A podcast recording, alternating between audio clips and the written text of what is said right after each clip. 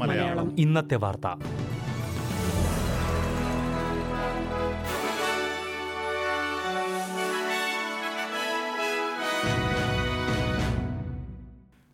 നമസ്കാരം.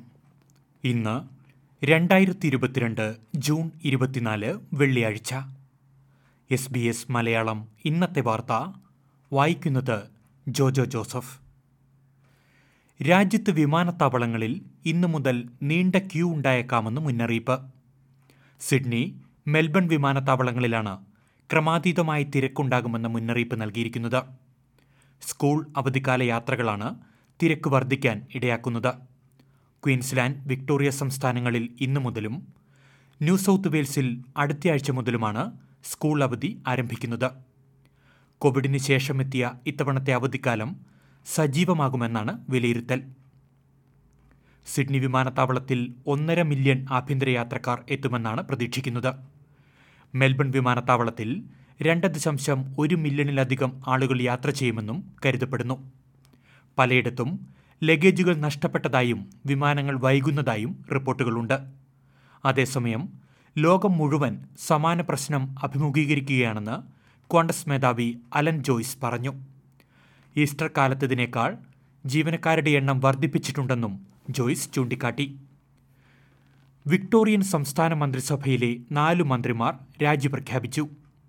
Victorian deputy premier James Merlino, ആരോഗ്യമന്ത്രി Martin Foley, police മന്ത്രി ലിസ നെവിലെ, കായിക വകുപ്പ് മന്ത്രി മാർട്ടിൻ പകുല എന്നിവരാണ് മന്ത്രിസ്ഥാനം രാജിവെച്ചത്. നവംബറിൽ നടക്കാനിരിക്കുന്ന സംസ്ഥാന തെരഞ്ഞെടുപ്പിൽ മത്സരിക്കില്ലെന്നും ഇവർ നാലുപേരും വ്യക്തമാക്കിയിട്ടുണ്ട്. അതേസമയം നാലുപേരും ഈ ടേം കഴിയുന്നതുവരെ എം പിമാരായി തുടരും. കുടുംബത്തിനായി കൂടുതൽ സമയം കണ്ടെത്തുന്നതിനും ആരോഗ്യപരവുമായ കാരണങ്ങളാലാണ് മിക്കവരുടെയും രാജി. രാജ്യത്തെ വൈദ്യുതി മൊത്തവിപണിക്ക് ഏർപ്പെടുത്തിയിരുന്ന വിലക്ക് എയ്മോ പിൻവലിച്ചു. വെള്ളിയാഴ്ച ഉച്ചയ്ക്ക് രണ്ട് മണി മുതൽ ദേശീയ വൈദ്യുതി ഗ്രിഡിൻ്റെ പ്രവർത്തനം പതിവ് പോലെയായതായി എനർജി മാർക്കറ്റ് ഓപ്പറേറ്റർ സ്ഥിരീകരിച്ചു. വൈദ്യുതി മേഖലയിൽ ഉണ്ടായിരിക്കുന്ന ഹ്രസ്വകാല പ്രതിസന്ധിയെ സർക്കാർ കൈകാര്യം ചെയ്തു വരികയാണെന്ന് ഫെഡറൽ ഊർജ്ജ വകുപ്പ് മന്ത്രി ക്രിസ് ബോവൻ പറഞ്ഞു. ഓസ്ട്രേലിയയിലെ ചൈനീസ് അംബാസിഡറുടെ പ്രസംഗത്തിനിടെ പ്രതിഷേധം. മനുഷ്യാവകാശ പ്രവർത്തകരാണ് മുദ്രാവാക്യം വിളികളുമായി പ്രസംഗം തടസ്സപ്പെടുത്തിയത്. ഓസ്ട്രേലിയ ചൈന റിലേഷൻസ് ഇൻസ്റ്റിറ്റ്യൂട്ട് സംഘടിപ്പിച്ച പരിപാടിയിൽ അംബാസിഡർ സിൽവിയോ ചാൻ സംസാരിക്കവെയാണ് മനുഷ്യാവകാശ പ്രവർത്തകർ പ്രതിഷേധവുമായി എത്തിയത്. ടിബറ്റിനെയും ഹോങ്കോങ്ങിനെയും സ്വതന്ത്രമാക്കണമെന്ന മുദ്രാവാക്യം വിളിച്ച പ്രതിഷേധക്കാരെ ചടങ്ങിൽ നിന്നും പുറത്താക്കി. ഇനി പ്രധാന നഗരങ്ങളിലെ നാളത്തെ കാലാവസ്ഥ കൂടി നോക്കാം.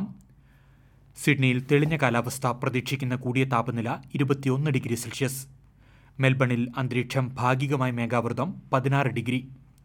ബ്രിസ്ബെയിനിൽ തെളിഞ്ഞ കാലാവസ്ഥ, പ്രതീക്ഷിക്കുന്ന കൂടിയ താപനില ഇരുപത്തിരണ്ട് ഡിഗ്രി സെൽഷ്യസ്.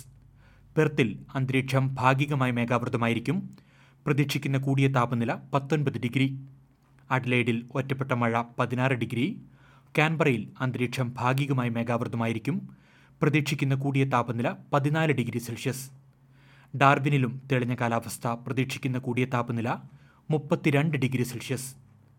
ഇതോടെ എസ് ബി എസ് മലയാളം ഇന്നത്തെ വാർത്ത ഇവിടെ അവസാനിക്കുന്നു. ഇനി ഞായറാഴ്ച രാത്രി ഒൻപത് മണിക്ക് വാർത്തകളും വിശേഷങ്ങളുമായി തിരിച്ചെത്താം. വാർത്തകൾ വായിച്ചത് ജോജോ ജോസഫ്.